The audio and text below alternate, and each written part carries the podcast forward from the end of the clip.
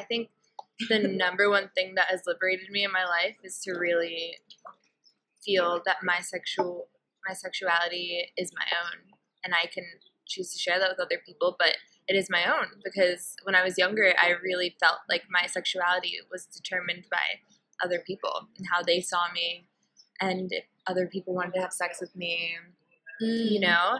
Um, I didn't even masturbate till I was 18 because I just got my sexuality from other people. um, yeah, and so now just even, and being in a relationship, I live with my partner, and I was scared about that entering this relationship because I'm like in the past in my relationships, I felt like I completely lost all sexual autonomy. Like they owned my sexuality. Yeah, I just became so disconnected from my own sexuality and how what I wanted and just having practices with myself, making love to myself, you know? Yeah. And so in this relationship, I've really made it a huge priority to have um, uh, practices that keep me in tune with my own uh, sexual autonomy. Yeah, yeah, yeah. And so I'll do sensual dance and I'll really make noise and when I do these movements and I dance. Oh, yeah? That's so important. Yeah. Because uh, that's how we release yeah. is making noise and through breath.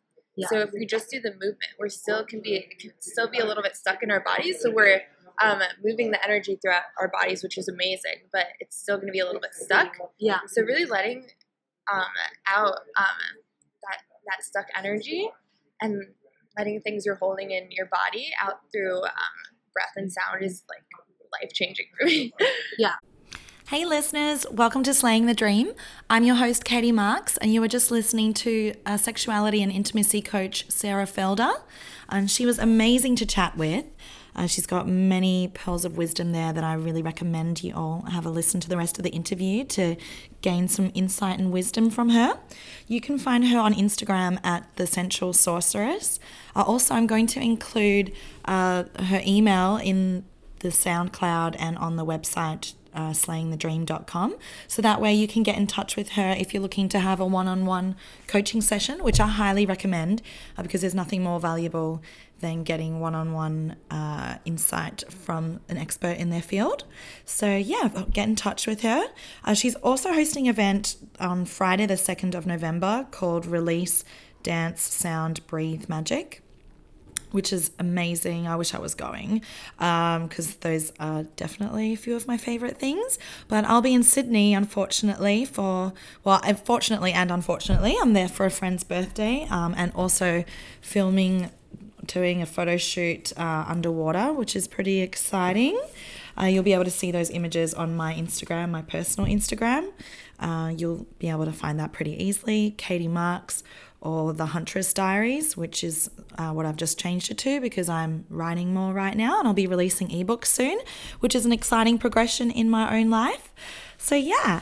Uh, also, remember that you can get 20% off glitter and glitter body scrub products from damedglitter.com using the code word SLAY. Uh, and remember to follow us on Instagram at Slaying the Dream. Uh, follow Sarah as well at The Sensual Sorceress. Uh, follow Get Damed as well if you want to. Um, and yeah, I'm very glad that you're tuning in, and I hope that there is a little wisdom that's shared or that you can take from this um, from this podcast. Uh, we talked a lot about well self love and self care uh, on the one hand, but also about relationships uh, and intimacy and the power of the healing power of being in a healthy relationship, and also you know how it's can quite can be quite challenging to uh, identify when you're not or when things are toxic. Um, yeah. All right. Well, please make sure that you get in touch if you'd like to. You can always contact me via the website or via Instagram. Uh, I'm always happy to look at your comments and re- respond. And if there's any feedback, please let me know.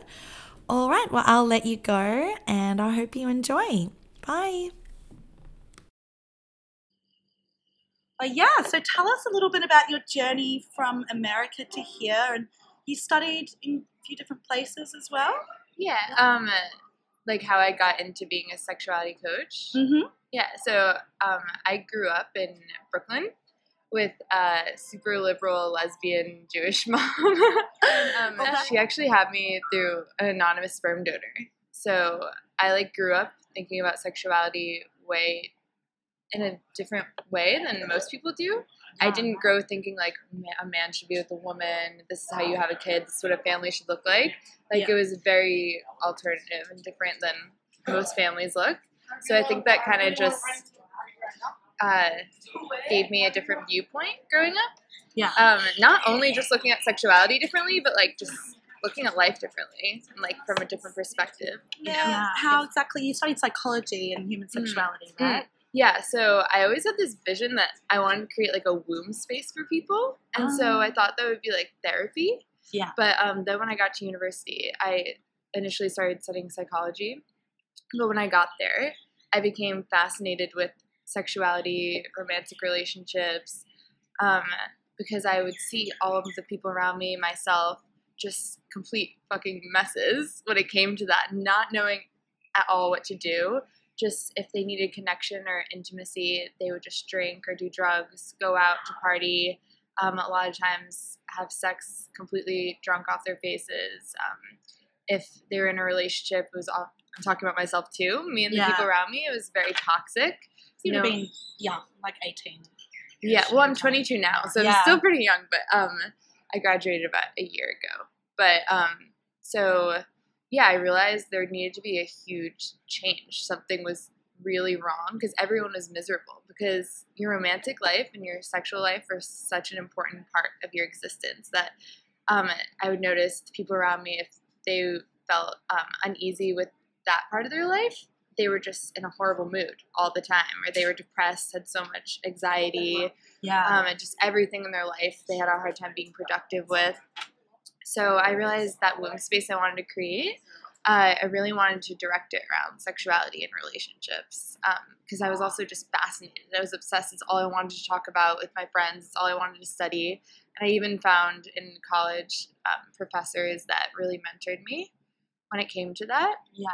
I had a human sexuality professor, and we would do one on one, and he um, taught me about just different ways to think about sexuality in terms of tantra, and um, I was a peer health mentor and would teach people about the correct ways like put on a condom and and The the, yeah yeah but that was helpful too because just learning how to talk to people you don't know about Mm. sex, you could talk to them about anything. So that was really helpful for me.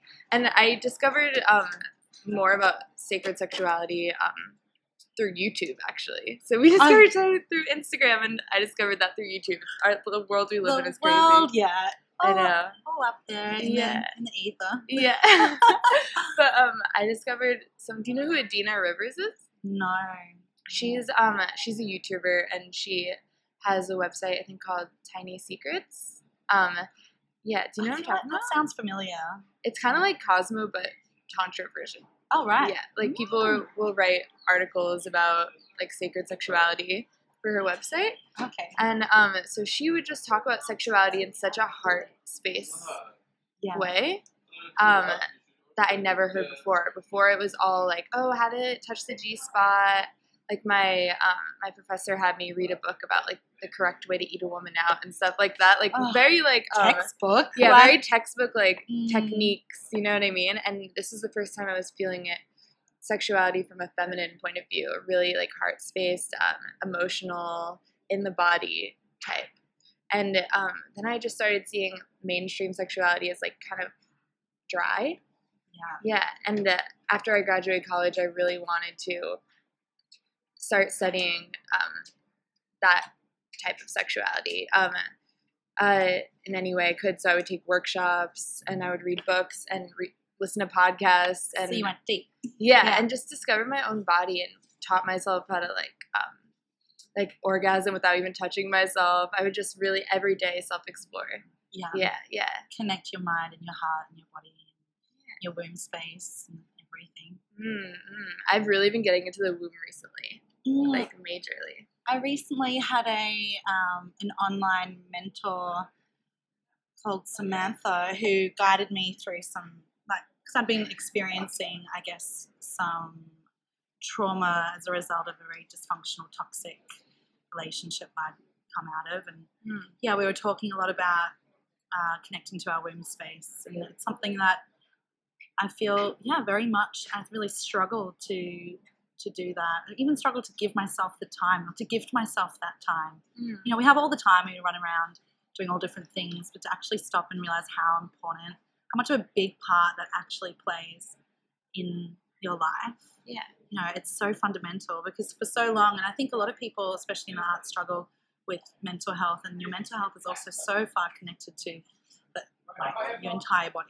So the health of your heart, and your heart is connected to the health of your intimacy and the way you connect with others and your sexual experiences. Yeah. So yeah, I think this kind of work is so important. Otherwise, we get really disconnected and you know start looking at the world of mainstream porn and how that affects people. And I mean, as a 22 year old, you're much more connected to the young people in a sense than I am. But Yeah. um, I can I can imagine. How old are you? I- I thought you were like 22. You No, look so beautiful no. and young and youthful. Oh, and- thanks. Did you hear that, guys? um, no, I'm 30. oh wow, you would never guess. I mean, that's still very young, but Thanks. I put it down to yoga. oh, it's definitely. all yoga and trying not to drink too much, but no, those are the two keys to vitality.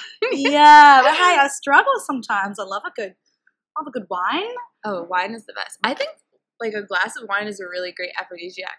It's great for you, like when it Mm. comes to just loosening up, because you're not drunk yet, so you still have all your um, wits about you, but you're just a little bit loose. Obviously, it's not good to do it every time, but occasionally, Occasionally, not so Beautiful. bad. Yeah, just relaxes wine and a joint.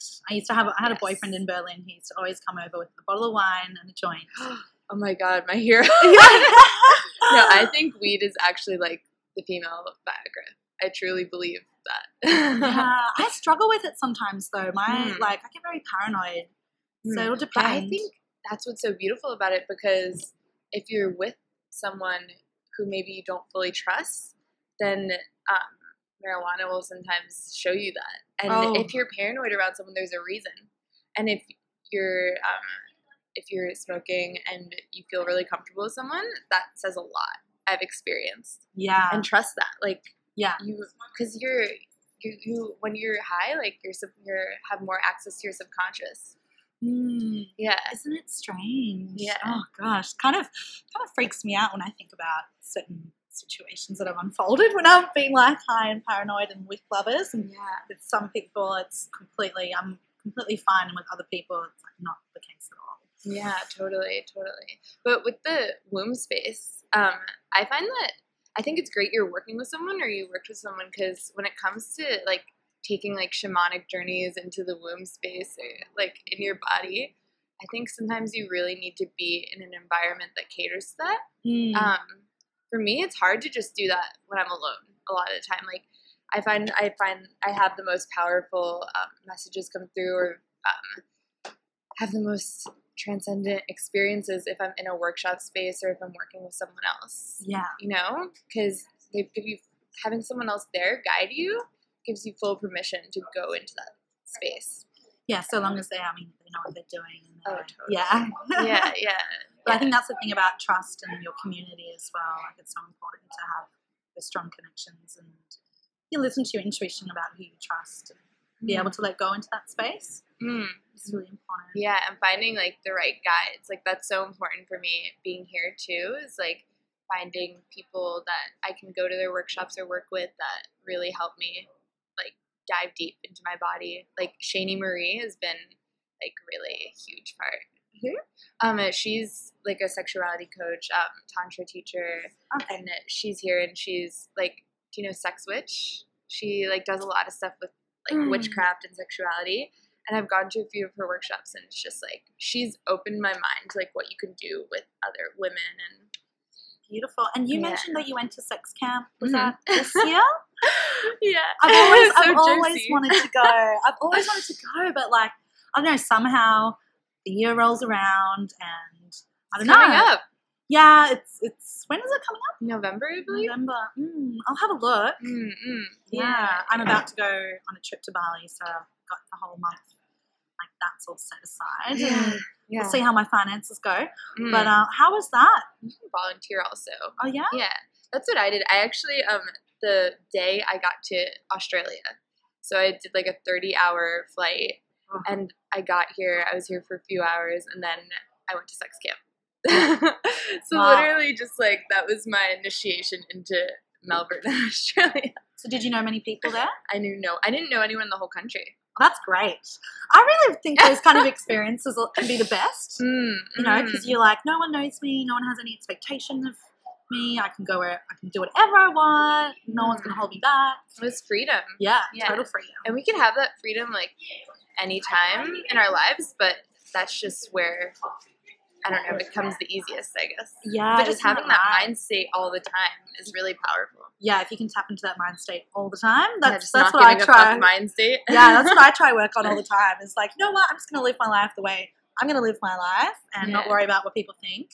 Um, so long as I'm not hurting anyone on the way, I'll try my best not to. But Mm, having communication and yeah, conscious exactly. consent. Well, that's it. And being authentic and knowing what you're why you're doing things. You Yeah. know, and not doing it with ill intent. But just living your life, being free, and happy. Yes, like a very no, but sex camp. Um, it was one of the most intense experiences of my life because you're just immersed in this community where like all the social norms just are out the window, and um, uh, it's basically for anyone who doesn't know, it's like a two three day um a, a festival uh, like an hour outside of Melbourne, and there's all these different workshops on sexuality, BDSM, sacred sexuality, uh, tons of yummy vegan food and stuff. and it's out in a really beautiful space. yeah, there's like a lake where people would swim naked. And Oh, I think I'm gonna go. I've been to so many festivals in my life, but I've never been to that one, and I feel like I'm moving more more away from festivals filled with lots of drugs and alcohol, just because Mm, there's no alcohol or drugs, yeah. yeah, just because it, it's too much. But you feel like you're. Oh, I'm like- sure you feel like you're really high. Yeah, well, because when I left, I actually felt like I was coming off of drugs. Like I was really almost depressed for a few days because it Mm. was so authentic. Um, the um, just the way I could be and everyone around me was, and just deep, intimate connections with everyone you came in contact with. A lot of eye contact, which is like huge. Yeah. And then I got back um, to where I was staying, and it just wasn't like that anymore. I was like, "Fuck, I'm back to reality. Why can't every day be like that?" yeah. It was kind of sad. I guess you've had like when you go to a place like that, you've got an influx of connection, Mm. connecting with all these people, and you're you're sharing your intimacy. Maybe not necessarily your physical space, but you're you're more open and eye probably eye gazing at people. Yeah. you know. And then you come back into the harsh, harsher real world, and it's like, oh, no one, you know, less connection, or you have to work a bit harder for it, depending on. I mean, you know, depending on your relationships or what's going on. yeah, like in in normal life, people find intimacy in the bedroom, Mm. and um, in that space, I could find intimacy with you no. It doesn't matter the gender. It doesn't matter where we were. It just um, just fully being present with whoever is in front of you. I also had no phone or any internet. Isn't that the best? I love that. Yeah, like, yeah, that makes off, a huge difference. doesn't it? I think just yeah. on the phone. Just being with your lovers, even like or your friends, just being mindful to switch off like all your technology and be completely present. Yeah, that's a powerful, powerful step. It is, and it's actually like it sounds so simple, and everyone always says it, but it's so hard to actually do it. Oh yeah, Yeah, yeah. I find at the moment I'm just constantly online. I think yeah, I think that's why people also like love making love and like having sex because you're not on your phone when you do it. Yeah, and you're completely immersed. It's like the, I don't know. For me, I feel like that intense level of intimacy is like the ultimate escape and the ultimate merger of like lo- being able to lose yourself for a moment in someone else or in mm. the us that you create. You know, the it's like a third entity in that sense. Um, so Mm. far away from all the digital bullshit and everything else that goes on in life. You know, I mean, in the best, in the best case scenarios, I feel like Oh, like that. not every- not always Not like when you're that. high and paranoid. No, no, no, no, no. I don't think I would. I would. No. no. yeah. But I mean, you know, I've I've started to try and move away from me. I guess meaningless, or what I define as. I feel like every you know every intimate situation has meaning to it, Mm. but Mm. for me, I'm learning more and more about what I want um, and how the like the depth that I want, not just the intimacy to be, but then the support in like what happens outside of the bedroom. You know, you can have really intimate lovemaking sessions with people that just turn out to not be there for you when you need them. It's got to Mm. that intimacy has got to extend further, and that's where the trust you know comes in. Mm. So are you saying you like don't want to have as much like casual sex? Yeah, well, yeah. I mean, ooh, how did we get onto this? Well, like, let's say I've got two lovers in, or two long-term lovers in my life, who it's very casual Yeah. in a sense. Um, they sleep with other people, and I sleep with other people, and I'm totally fine with that. But there's a lot of love there. Mm. Like there's a lot of love. There's a lot of being there for each other over the years. Like I'm talking three, four years, or one. It's like one and a half. yeah. Um, they're there, you Mm. know. And maybe we've had our arguments and ups and downs, but there's there's a depth to the friendship. And yeah, I mean, for me, that's that's becoming more and more important in my life. Maybe that's also because I'm reaching my 30s and I've done. I've done it. I feel like I've done it all, Done all kinds of things. So now I'm like, yeah, you know what? Maybe I'm ready to have a baby one day. Yeah. And if I'm going to have a baby one day, I want someone who's going to know how to be there, you know? Mm-hmm. Do you feel like having those long term lovers in your life has maybe made it hard to make room for the right person? You know, I'm actually starting to think that's the case. So mm-hmm. perhaps I have, I would- don't want to say use them as a crutch because I guess we, we're, it's a bene, you know, mutually beneficial times that we have. Yeah. Um, but perhaps, yeah, now there hasn't been actually room for the right kind of person to come in, and perhaps it's time to let that go. Yeah. which is kind of sad and exciting in its own way. But Yeah. yeah, Yeah. it's It's interesting. the universe loves filling gaps, sp- like empty spaces. So when you Yeah. let go and make like uh, give yourself room to invite something else in, that's when it can happen. But if you're like want something to happen, but you already are fulfilling those needs and like halfway and not fully uh, giving room to let something else in, how could it? How could that attract that? You know? Yeah, so true. Yeah, yeah. Yeah, Like I met, I really like believe he's like my life partner, and I know I'm young, but just you know when you know, it's so bizarre. I've like met, I've dated so many people and had very intense relationships, and I've never felt this way. Like I just knew on our first date that he was like the one for me. At least like right now, that's what I believe.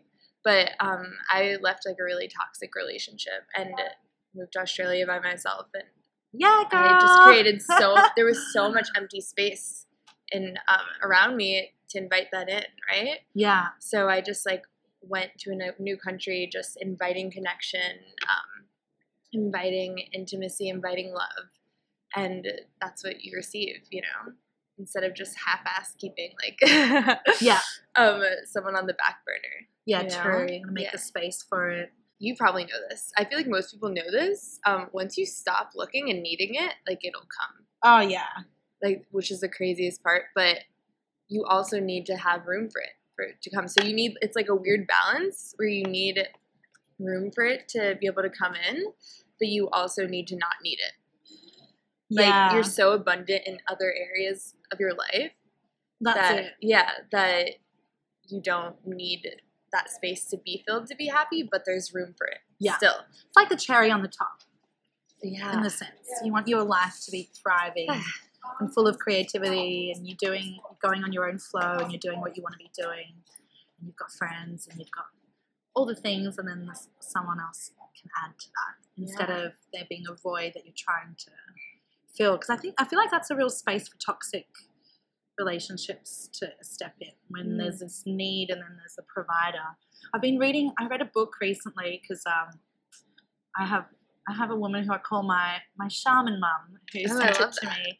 Yeah, I mean, I mean, this might sound quite naive, but I think I'd never heard of the term gaslighting before, and I was really quite unaware of how psychologically manipulative um, relationships can become. Mm. Um, and I found myself in an incredibly intimate, intense relationship with someone, but I didn't actually realize that there was, as things started to unfold, I became clear I was being quite manipulated and then it fell apart. Um, and so this book in there describes the idea of the predator and the prey and how and, and but also the there being like if you have a real void and you've got to provide like a, an addict for love and a provider for love. And how these dynamics can play out and it can be real control and power games instead of coming to the plate with your your kitchen being abundant in food or your heart being abundant in love and you're not needing that from someone else so you can freely share it and you you'll be you don't allow someone else to control your life or control you because they're they're feeding you what you need. Mm, you mm. know and this is such a powerful lesson that i've had to learn. Um, yeah and it, it's incredible. I wonder i mean have you met people that come that you come across that have found themselves in really toxic but extremely intimate relationships or- Yeah, I mean, me for sure with my last partner.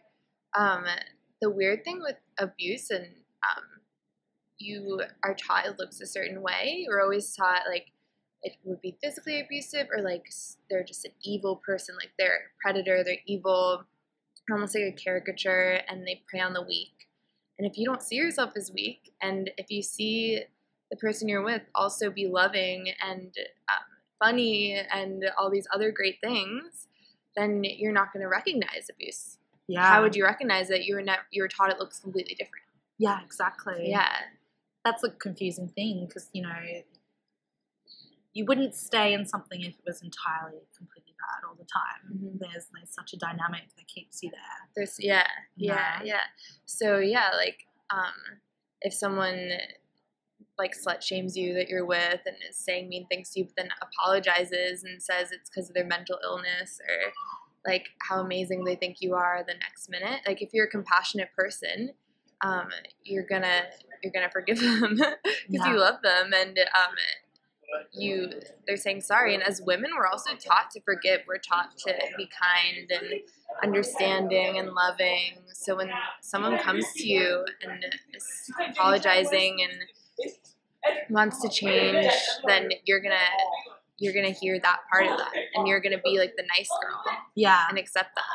because we're so often taught to be the nice like Yeah. we're domesticated so much now that we don't know i feel like we can struggle or i feel like i you know, I can't speak for everyone else, but I struggle to stand up for myself or to set boundaries. And that's not something you ever taught. You deal with that.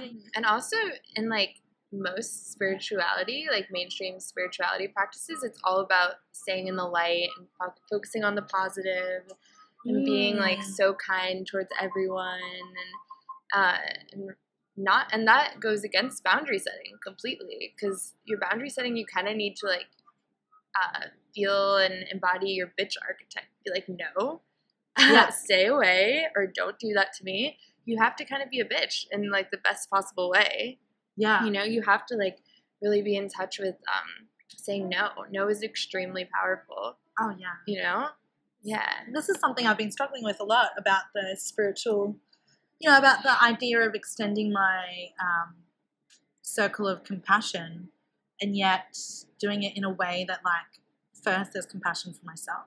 I don't know, find more of a balance within myself and learning how to be protective of myself and knowing that that's not lacking compassion for people, that's gaining compassion for myself. Mm, you know? mm, mm. which I guess there's just so many concepts for me that have been flowing around my head in regards to my like protecting my sexuality from or like, protecting my compassion and, and empathy from being abused. Mm, mm, mm. Um, That's what I love about tantra is um like tantra is a type of spirituality where you can explore the dark and the light within yourself, you know, instead of just being encouraged to stay in the light, stay in the light. You can mm, choose to also explore the dark and know the polarity. You need to have both inside. Everyone has both inside. You are the killer, you are the rapist. Like I know that's going to be triggering for a lot of people to hear, but it lives all everything everything is you, right?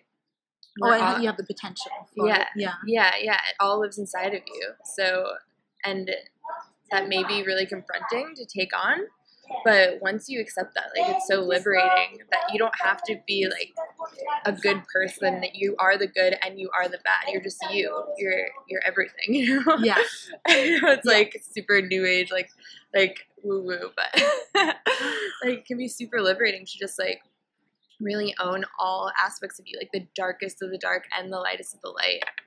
You know? I guess yeah, to know that it's there and it exists, but you don't have to. You don't have to become it. Oh yeah, obviously, like Yeah, let's not. Yeah. no, but I'm not saying like do any of those things, but like just like acknowledge that there is like darkness inside all of us, and once you pierce through that darkness, like see what's on the other side. You know what I mean? Like really going into to deep states of like going into your womb and seeing the dark and being in the dark abyss and like seeing what you find in there and really like feeling it and screaming and like "Ugh," like you know like Yeah. seeing some goblins in there you know And- Ooh, get it out. yeah, and then like really letting that out and just see what you find on the other side. Like in Tantra, they believe you need to find like the light by going into the darkness. Yeah. So by acknowledging all that dark you hold, then you can like pierce through and find like your true light. You know what I mean? Yeah. Yeah, yeah. But you need to go into that space in order to really feel that. It's beautiful. It's a beautiful like, idea and concept, and I I do agree with it. It's quite controversial. Yeah. People don't want to acknowledge that they have bad in them. They don't want to see that. well, it's also hard to look at yourself sometimes. You know, that's why it's always easier to blame everyone else around you for certain things in your life or whatever, instead of to take a look at, okay, actually, I'm going to look in the mirror myself and see that mm. I have all these things in me. Yeah, and I'm not like, I might try identify with being this or that, but I'm also this or that as well. even just like eye gazing with yourself in the mirror like when you when people do that they see insane things like your face can morph into like a devil's face and like Yeah. really like weird dark stuff right? it's insane yeah yeah. but then it like when i eye gaze with myself now i'll when that stuff comes out like before i start I'll first of all you need like kind of dim lighting a little bit in order to really get a full experience of eye gazing in the mirror and so I'll sit in front of the mirror, really look into my left eye, and I'll go into it with a space of really like staying in my heart and knowing that I'm safe. Yeah. So just reminding myself, you're safe, you're safe, and just feeling into your heart center. And so when that dark stuff comes up, or if it does come up, then really just like knowing it, you're looking at it from a place of love. So when you do go into those dark spaces, like when you're exploring the dark womb and like just uh, those parts of you, just also staying in your heart, you know? yeah. That's so important because if you just get lost in the dark, then that's how that, that's like not healthy, right? Yeah. Um, so just staying in your heart space while you do these practices and really look into that that part of you It's so important. It's funny that you mention um, eye gazing because I was doing a little bit of writing last night and I thought about some. I just I have this memory now of last night writing something about looking in the mirror and, and eye gazing and remembering. Um, I went through a phase in my life where I remember looking in the mirror a lot and and having to be, like forgive myself when I was looking at myself, and this was during a time when I was uh, escorting. So and I looking back, I couldn't. I don't know. I understand now. I think what I was trying to forgive myself was for certain situations. I mean, I'm not going to say that. You know, I, I don't. I don't. Uh, I'm very pro sex worker rights. I'm not. I'm not pro or against sex work per se. I'm pro people doing what feels right for them Yeah. and what feels and doing so in a space that they're safe. Mm. Um, but I think I remember eye gazing and thinking to myself, um, yeah, forgiving myself for putting myself sometimes in really vulnerable situations, Mm. or you know maybe having my boundaries over like overstepped and not saying anything and things like this. And I think that's like a really powerful thing when you look at yourself in the mirror for that long period of time and see what kind of what thoughts come up and what like what process like what are you what are you processing Mm. what do you find like people speak to you about what they're processing when they're uh, eye gazing Yeah, I actually just had a client and she has a hard time making eye contact with people. And I told her just try looking at yourself in the mirror, eye gaze with yourself um, before doing it with other people.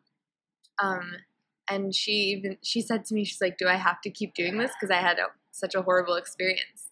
wow Because it could be so confronting.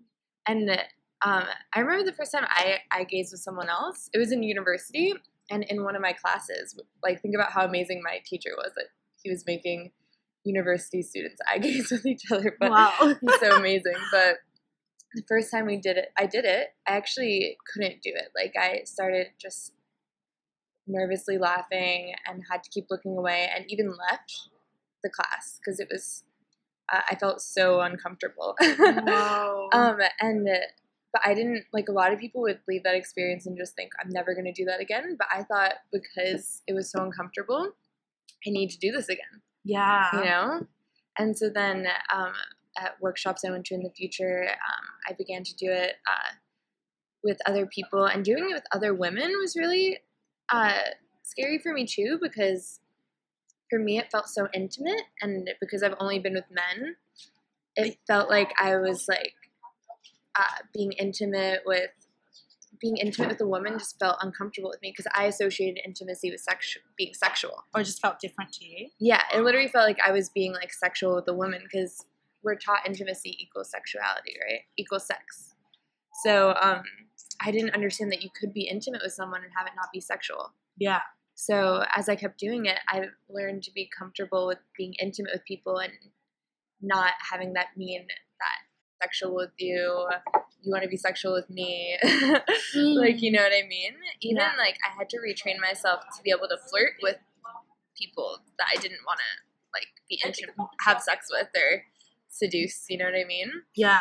Like, So how to play, I guess. yeah, we just are we're taught from a young age intimacy, flirting, touching, um, equals I want to have sex with you. Mm. You know, like babies flirt, babies cuddle and touch everyone, are so intimate. And then they learn somehow along the way, no, you can't do that because that means that um, you're le- you're leading someone on, or like you're being too slutty, or you know, Yeah. What's appropriate and what's not appropriate. yeah, like that's not appropriate to do to certain people, or Yeah. so we have to retrain ourselves Yeah. to go back to our natural state. I guess that's the thing that I like so much about the idea of sex camp or or just I don't know, just being in that space of freedom to be able to like explore your sexuality and be free in it and be in a space where you're not judged. You know? Mhm, And mhm. there's so much value and power to that. Yeah, I remember when I was there, I in one of my workshops, I had to. Uh, it was like a gender workshop, and we dressed um, in a way that ex- like um, expressed our gender expression. um, and I then we had to dance in that gender expression um, for and be witnessed by someone else. And I danced in front of a woman, and it was like it was so strange for me to dance in a sensual way in front of another woman because I I identify my sexuality having to do with men, and I realized I could be sexual and have it not have anything to do with men. Isn't that amazing? Yeah, That's it's that's really reclaiming, I think, of your sexuality. Mm. It's like actually you know what, my sexuality isn't dependent on anybody else. If my sexuality is mine. yeah, and now I like ever since then. I don't even have to dance for anyone else to feel turned on. I could just dance for myself and be feel like I'm in my sexual uh, priestess mode. Yeah, I love that. I Yeah. dance by myself all the time. Do you? Yeah, do you think yeah. it's like your um like a sexual practice you have for Yeah, yourself? I do definitely. I mean, for me, since uh, getting out of this toxic situation, I found myself in. I haven't been wanting to be intimate with many people, Mhm. um, and I really struggle. I really struggle with that. I struggle with like. I want. Uh, makes me a little bit angry sometimes, but then I realize, you know what? In my own time, I will be with you. It like when I'm ready to, when I find someone really attractive, and I'm ready or whatever Mhm. and it's not one of my fallback kind of people that I've gone to, then I will. But in the meantime, what I do is I go to the dance studio and I dance. I Yeah. just go and use the room myself, or I dance at home. But I feel like it's a big part of my sexuality. Mm, mm. Um, and yeah, it's so important. And I like to just watch myself dancing. And sometimes I dance more like hip hop, urban, and other times I just dance real seductively or, you know, whatever it is. But it makes me feel connected and reminds me that my sexuality doesn't belong to anyone else. Mm. Uh, no one owns me, and no one can own no one can own the connection I have with my sexuality and my intimacy, and that's a power that I have for me, and I'll use in the way that I choose to. And Mm, um, yeah, totally. I think the number one thing that has liberated me in my life is to really feel that my sexual my sexuality is my own and I can choose to share that with other people, but it is my own because when I was younger, I really felt like my sexuality was determined by other people and how they saw me and if other people wanted to have sex with me, you know. Um, I didn't even masturbate till I was 18 because I just got my sexuality from other people. um, yeah, and so now just and being in a relationship, I live with my partner, and I was scared about that entering this relationship because I'm like in the past in my relationships, I felt like I completely lost all sexual autonomy. Like they owned my sexuality. Yeah. I just became so disconnected from my own sexuality and how what I wanted and just having practices with myself, making love to myself, you know? Yeah. And so in this relationship, I've really made it a huge priority to have um, uh, practices that keep me in tune with my own uh, sexual autonomy. Yeah, Yeah. yeah. And so I'll do sensual dance and I'll really make noise and when I do these movements and I dance. I yeah? That's so important. Yeah. Because that's how we release yeah, is making noise and through breath. Yeah. So if we just do the movement, we're still can be can still be a little bit stuck in our bodies. So we're um, moving the energy throughout our bodies, which is amazing, but it's still going to be a little bit stuck. yeah, So really letting um, out um, that that stuck energy and letting things you're holding in your body out through um, breath and sound is like life changing for me. Yeah. yeah, and also like massaging my breasts and my yonis, my vulva, my vagina. Um, that's been huge for me as well because I used to have vulvodynia, which basically was pain of my vulva. I couldn't have intercourse with previous people. It was was actually really traumatic for me because um, every time I touched myself, it felt like it was burning. It was horrible. And how long did you have that for? For only about six months, which is really good compared to people who have it for years. But oh my God. yeah, And how did you get rid of it? um, I had to change my whole life basically. So um, yeah, I just I I got I started thinking from a mind state. What does my vagina need? Not what I need. What is my not what my ego needs. Um, what does my vagina need? So I realized I just started listening to my vagina. and She really needed to be more in nature more. So I would take walks in nature every day. I started taking baths before I took showers. So just and really not just a quick bath. I would really spend like hours in the bath, just completely relaxing, feeling pleasure. Um, I left a tox- the toxic relationship I was in because I was adding so much stress in my life, and I went to a physical therapist who, um, uh, her special, um, she specialized in pelvic floor health. So she would actually um, massage in my vagina. So she would go around with her fingers and Oh, massage. wow. Yeah, yeah, and it was so it felt it was something I actually looked forward to so much because it was just like a massage. It Yeah. was literally a massage, but um, in a part of my body that I've only ever touched sexually. But I was ac- actually being touched in a way that had nothing to do with sex. Yeah. It was just caring. It was self care. Healing. Yeah, like true self care. You Yeah. know. Yeah. So then I started doing that to myself.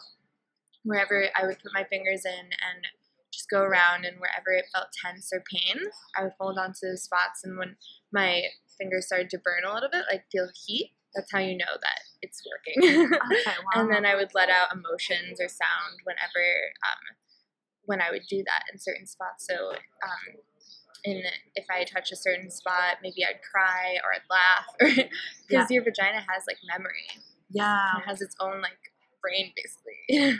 like muscle memory and womb Mhm. space. Mm, yeah, it holds trauma. Mm. Yeah, like every time like you've let in something to your vagina that wasn't ready to be let in, like it remembers that. Even just like your first tampon, like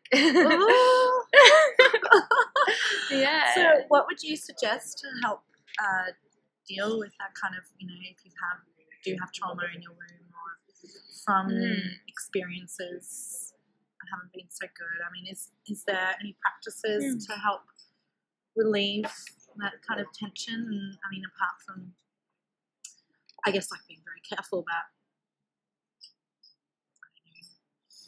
trying to set boundaries so that you don't allow too many negative forces to come in. I guess Yeah. it's of- you know, but sometimes you just don't know. We don't Mm, know the effects. Like you know, we we all do things and we don't really know what the consequences are going to be sometimes. Yeah, But, yeah. um, Well, I think the human body is so resilient mm, that don't worry. Oh, this is not was this not the right person to have sex with? Blah blah. blah. Like, um, did I did I mistreat myself? Like, it's okay. Like, don't overthink it. Just live your life and Yeah, like be yeah. caring to yourself, but like, don't overthink it so much. You know. Yeah. Like, follow your pleasure. Yeah. But you can always like go back and like let out that tension or that trauma through touch, through like loving touch to yourself and like through sound and breath and movement. You know what I mean? Like, don't be so worried that you're gonna like re-traumatize yourself. yeah, tr- yeah, yeah, yeah. yeah. But like, really, just getting in tune, like asking if you feel connected to your womb, like asking your womb, like, what do you need from me to feel healed or to feel seen, and just or like your yoni, like I talk to my yoni and my partner talks to my yoni, like like before like we have sex, like sometimes he'll be like, "Hi, like I love you, like thank you so much, like you're gonna have my children one day." Aw. and how did you two meet? Mm, we actually met on Tinder. So yeah, Ah. no, I honestly think like again, I found tantra through YouTube. I found you through Instagram. Like found him through Tinder. This is just like we're living in the technical technological era. Isn't it strange? Yeah, I met one of my best friends slash lover through Tinder. yeah. I don't. Crazy. I find it so weird that people are like so resistant to online dating Yeah. because we do everything else online. Yeah. You know? It's taken a while. I think people become le- uh, becoming less and less. Yeah. My sister is getting married to someone from Tinder. Really, Yeah. it's amazing. Yeah. I think honestly, meeting someone online can be like it can be so scary to put yourself out there. I think some people are so scared to even put themselves on dating sites because then you could be rejected. What if no one likes your photo? What if you don't get matches? And then also actually meeting someone. What if I disappoint them? All these things, you know. Mm. Um, so I think it can actually be a great exercise to put yourself out there and to meet someone online. Yeah, and it's also kind of dropping into a different social network in, in the sense that you know you in our daily lives we meet people through connections we already have, or you go to the same coffee shop, or whatever it is. But then when you date people online, it's kind of like you're just dropping into places you you'd never meet them normally. Yes. And what's I don't understand the real difference between meeting someone on like Tinder as opposed to meeting someone at a bar. Because at a bar, it's like loud and dark, and you're just gonna talk to someone you think is physically attractive Yeah, and or attracted to, and then you get their number, and then you'll meet up another time. So Yeah. it's kind of the same thing as Tinder. much of a muchness. You're just Yeah. rearranging the first meeting. Yeah. But yeah, no, I've been lucky with it. I think. Yeah. Yeah. no, I've never had such a bad experience, and it's also what you make of it. Like, if you don't want to just hook up, then don't hook up. Just set your boundaries. Like, be like, so just plan a date and just don't go past that date if you don't want to. Yeah. Yeah. Like you have full control over what you use it for. It's just a tool. Yeah. You know. And if you want to use it for a hookup, then just do that consciously. yeah, know what you're going in it for. what? Know what you're Yeah, know, yeah. know what you're going in it for. But then also like you can meet people and just end up being your friends, you know? Totally. Yeah. Yeah. Yeah. Yeah. Technology these days. allowing us to do stuff like this. I never thought I would be creating a podcast, but here we are. Oh, I love that you are because podcasts are the future. They're so great. Well, that's it. I used to sit at my desk listening to Joe Rogan all the time, and then I was like, you know what? I want to have conversations. I'd like my life to revolve around interesting conversations with people I find interesting, and Yeah. you know, like You're creating your dream life. I am creating my dream life. I Mm, am. I am. I've made a lot of sacrifices in it. I don't know. Wouldn't say sacrifices. Uh, I would say I've had to take a bit of risks. Mm. I'm still taking risks and doing things that's, that's uncomfortable sometimes. It's like I don't know what I'm doing. Yeah. Totally. But no, I'm same. I. I honestly feel the same way. Like you just have to take it one step at a time, yeah, especially in a new business. Like yeah, exactly. you don't really fully know what you're doing. No, and you're just in the dark and trying to learn You're in the womb. Yeah.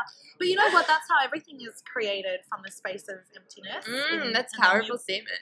yeah, you build it. You just build build on that, and you work out what works and what doesn't work.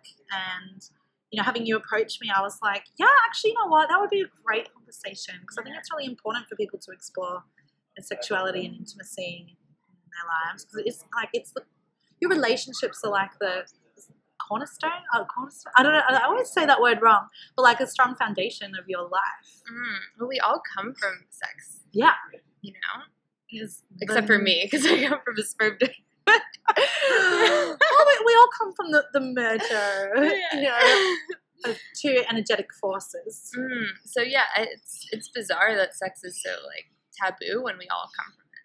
Yeah, It doesn't make sense. I guess it's taboo, and it depends on who, who you are and how Mm. how your life has gone. And well, there's so much shame built around it. Like whether it's through medical, like you're gonna get an STD, you're gonna get pregnant, like you sh- like you should be the certain type of way your body. Um, sperm meets the egg. That's what sex is for, right? Or it's moral or religious, like with Christianity, um, uh, or media. Like this is what sex should look like, and all the sex scenes in porn. Mm. Um, there's so much shame. Yeah, like everywhere we look it's shame shame shame. Like in our family homes and um, through like everything. Yeah, school and And- movies. and it's a place in your life where I feel like you should feel the least amount of shame and the Mm. least amount of like embarrassed. It's a place to let go and be free of embarrassment and everything. And I remember, so there was a post that you made on Instagram about the fear of embarrassment. yeah it's a really big for me Yeah, that Yeah. was like I loved reading Mm. that, and I thought, God, that really does like that influences people on all different levels of their life, but especially when it comes to sex and intimacy. So, how did you Mm, struggle? Like, did- were you struggling to, I don't know, launch yourself as a business and come out and say that you are a sexuality and intimacy instructor? Yeah. difficult. definitely um i it all came down to working on my shadow for me um majorly Mm. So finding really like why was I so embarrassed to put myself out there and about what I wanted to do, like what what was causing me to feel so ashamed and so embarrassed about what I wanted to do because I'm just want to help people, right?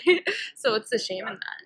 Yeah. Um, so there's so much I found just like digging deep into my triggers and I would just notice like what specifically am I embarrassed about? Because when I look at my um, role models who do what I do, um, or what I'm aspiring to be, I look up to them. I think they're authentic and real and powerful, and and everyone else I know looks up to them and admires what they do. So why would I be any different? Yeah. Like, why am I so different that I that people would judge me?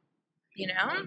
I guess you have to be really fully owning it. It's like Mm. this is what I'm doing, and uh, I'm comfortable with it. And that's a problem. Like if you're not comfortable with what you're expressing, then it's hard to expect other people to to be.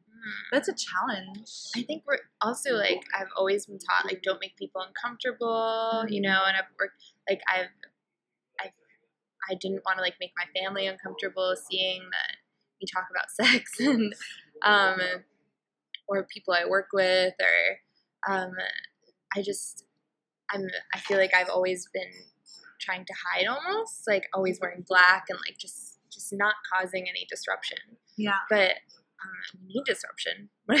Yeah. like with the subjects, so, like we need people to cause disruption because there's so much pain, there's so much confusion, frustration around sexuality and intimacy. People don't know what the fuck they're doing. Like no one knows how to connect. you know what I mean?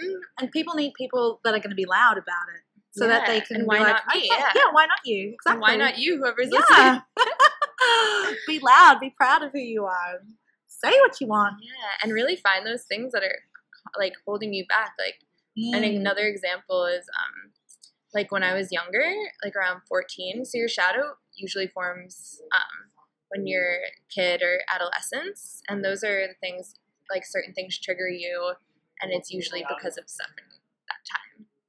So, like, when I was like 13, 12, 14, I was like the first one to develop boobs in my school.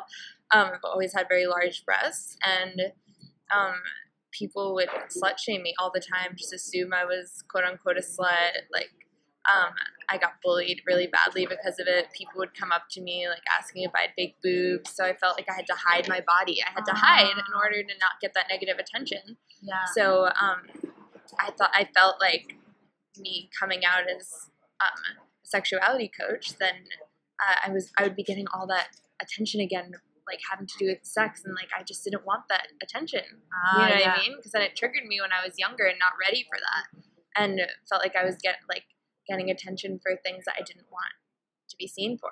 Mm, So then it, that would be that was triggering me now. yeah. like I know I have to hide. Like I don't want people thinking I'm a slut or I'm trying to just like get attention. You know all this stuff. Yeah, Yeah, I guess that comes down to that thing of worrying about what people think, you know, and that's mm. such a powerful influence. And I struggle with this as well, like coming out and saying the stuff that I have, even today. Yeah. You know, that's like, Or even thinking, why ah. sh- do people even want to hear me? Like, ah, am I yeah, being exactly. narcissistic by talking about oh, myself? fuck or- it. Sorry, but fuck it. No, oh, you know, but- no, but we're like, um, like me talking about my story, you talking about your story. Like, you're gonna affect someone.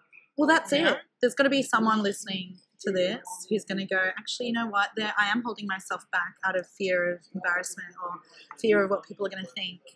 And I'm going to stop doing that because I want to express myself and I want to live a more authentic life. Yeah. So, hey, out there, if you're there,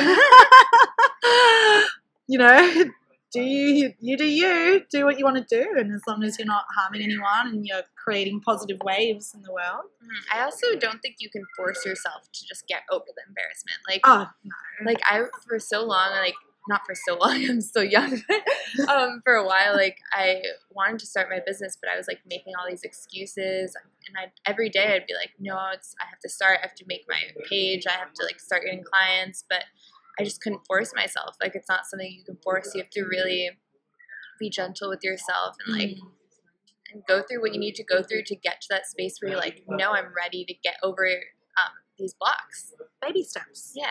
I feel like sometimes all you need to do is just find like what's the easiest the little thing that you can do now to get closer to that point that you want to reach, and just do that. or just working on yourself. Like I would just, even though I wasn't like actively starting my business yet, I was still going to workshops. I was still reading books and doing uh, mindful masturbation and um, just in, just starting to embody what I wanted to teach. So I knew I wasn't ready to have clients yet and to start my business, but I I was just trying to embody what I wanted to teach. Yeah.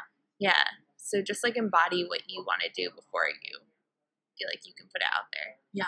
Yeah. And I think also it's important to just start putting yourself out there even before, sometimes before you think you're ready. Mm. Because you might never Mm. be fully ready, you know? There's Mm. always, it's always going to be t- little tweaks of doubt. It took me a while to get this thing going. I feel like no one talks about this stuff either. No, no. Well, people just see things Happen. happen, you know, and people don't talk so much about the struggle that happens behind it. No.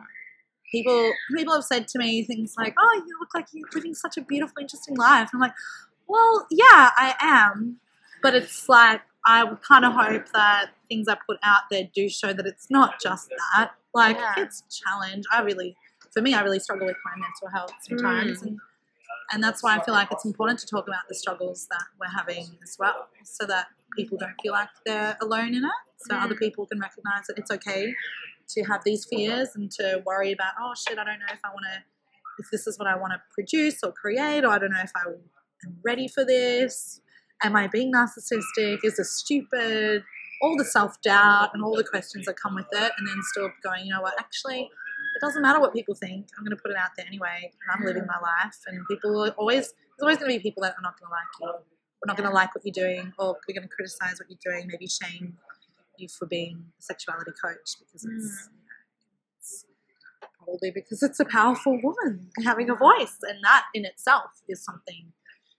You know, that's really something to stand up and speak as, as a powerful woman. Mm. And also us just ex- expressing our struggles and how it's not easy makes it so this seeps into other people's subconscious thinking, oh, I can relate to them. That means why can't I do what they're doing? You Yeah. know? So if we just see our idols and we don't we never see the struggles they went through or what's behind the curtains and they just show us like every all the easy good parts of what they do, then our subconscious is not going to relate to that and not going to think that we can be like them. Yeah. So even surrounding yourself with like people that do what you want to do and um, getting to know them as people, you know, like and see them as real people who like are just like you. Like Yeah. it wasn't easy for them either. Like discover what they went through and just so your subconscious really knows that they're not so different from you. Yeah. Yeah. And I think that takes away the idea of like, oh, I couldn't possibly do that, you know? It's like, actually, no, you could create something. You can, you can, I guess, maybe manifest. I don't know if manifest is the right word, but there's nothing that separates you from someone else in the sense that, like, you're not good enough to create what you want in your life. Mm. You know? I want to talk about manifesting a little bit because um, I like I'm I really believe like I can be a powerful manifester and but I Mm. I don't believe at all in like how most people see manifesting. Like I don't think positive thinking and like just if you imagine it will happen then it will. no, Like I don't believe in that at all. Yeah. But um I've like I believe that do you- if you know who Lacy Phillips is, um, she like she's an amazing manifester and she like has a bunch of courses. Um, but she basically teaches that manifesting isn't based on your conscious beliefs, but um, actually on your subconscious beliefs. So like shadow work is a big thing. So like obviously I wasn't gonna manifest the business that I'm starting now. Like when I still had all these subconscious beliefs that like um, I'm like no one's everyone's gonna reject me i'm too stupid all these things and obviously i'm not consciously thinking those things but until i went back and really like got rid of those subconscious beliefs that i can't then i wouldn't be able to manifest what i need to Mm. you know what i mean yeah, so it's like that's why shadow work is so important like really um and uh, surrounding yourself even with podcasts or youtube or anything with people that you can relate to who do what you want to do because that shapes your subconscious beliefs Yeah. yeah yeah so true. And it's like your environment is going to influence you so much. yeah as well. So choosing who you surround yourself with and how and the environment you put yourself in so so important. Yeah, and a lot of people like they'll be obsessed with no, I have to think positively, or like something bad's gonna happen, or I, like, you know what I mean. And it can actually be really obsessive and damaging. Like I've definitely gone through that where I'm like, um, I try to correct every little negative thought I have instead of just like letting it pass and like accepting that it's there and like, and but really like knowing that it's it it's about action and like not it's so it's about your subconscious beliefs but it's also about like letting in room for those things to manifest like we were talking about before with the people you're seeing like yeah. like really letting in room for that so if you're trying to manifest like a new job that's really right for you you have to like i know this has come from a privileged position but like if you can if it's possible to like leave your um, job that you hate because then you're not going to manifest or have room for to call in that new job Yeah. you know Or make plans. Make make the plans to set up the yeah space or make for- it part-time Yeah. yeah Yeah. Something do whatever that. you have to do to to make it work. Yeah, or like if you're trying to attract like your life partner, then not letting in any room for someone that isn't that you see like could never be that. Yeah. Because one, if you keep letting that in, you're not letting in room for something new to manifest. Mm, it's so powerful that concept of yeah, making Mm. space in your life for things that you really want. And knowing that you deserve that Mm. as well. And that it's you know, your right to have a healthy, beautiful, positive relationship. Yeah. Yeah. So beautiful. yeah. Well, I mean, it's something I think I've struggled with for so long. Is that, like perhaps maybe I haven't believed that that's even possible, but now starting to realize like, well, it's all in my subconscious or all in my belief systems, and that's something that just has to shift. Mm. I have to shift myself. and being in a loving relationship is so healing. Like it's Mm. so deeply healing that I wish everyone could experience it, and I hope everyone does at some point in their life. Even though it's it's so sad how rare it is. Like you, ne- you hardly ever see it. Yeah. But like a truly nurturing relationship, like you should feel empowered in it. You should feel energized. You should feel like alive and authentic in it. You know, Yeah. like you shouldn't feel like you're constantly being drained. And I think a lot of people I see in relationships, like they're just drained. Like they're so exhausted all the time, like emotionally, Yeah. because they're giving so much to that relationship or to that person that they, there's no room to take care of themselves. Like in a healthy relationship, you should feel like there's so much room to nurture yourself because that your relationship is like nurturing you, Mm, yeah, and it's you're lifting each other up. taking care of each other. Yeah, Yeah. yeah, Oh, yeah. well, it'll happen. yeah, just not accepting anything besides that. Yeah. It's like so powerful. Wow. Yeah, yeah, yeah.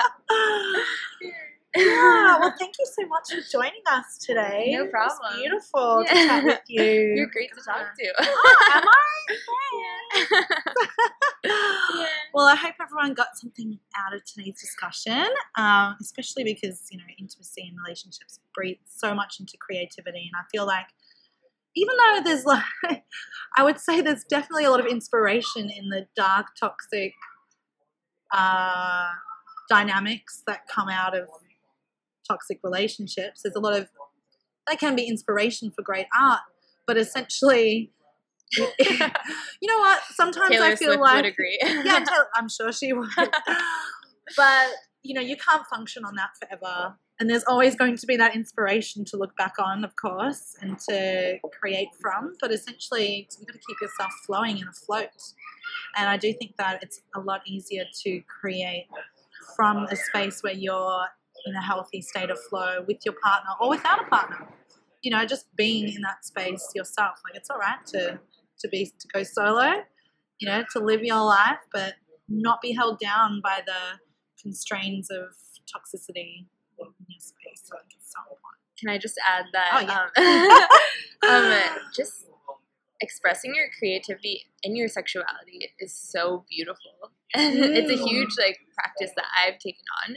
Like you can imagine anything when it comes to your own sexuality. Like you can really get into that imagination, creative space, and express yourself through that way. And that will like um, that'll expand to all parts of your life because your sexuality is your core self. Like it's part of your core being. Yeah. Um, so if you express yourself like creativity, creativity, create, creatively in that way, then it'll expand with everything else. So there you have it. That was Sarah Felder. Isn't she a beautiful, inspiring young woman to listen to? And there's so much wisdom uh, that she's given us there. And I'm really hoping that uh, the conversation can help guide someone's journey into a better place in their lives. So, yeah, thank you so much for listening. Uh, like I said before, you can find Sarah at The Sensual Sorceress on Instagram. I've included the links as well in the SoundCloud and on the website slayingthedream.com uh, for her for you to get in contact with her um, and her personal email address if you want to organize a one-on-one session, which I'd highly recommend. Okay, well, thank you so much for tuning in. Also, remember you can get 20% off Damed Glitter at damedglitter.com. There's also beautiful cosmetics like body scrub gels as well, and biodegradable glitter too. So, yeah, please get onto that. Uh, make sure you sign up for the mailing list at slayingthedream.com and follow us on Instagram. And I will be releasing another production next week, which is exciting. Um, yeah, so stay tuned. All right. Well, thanks so much for listening. Lots of love. Bye.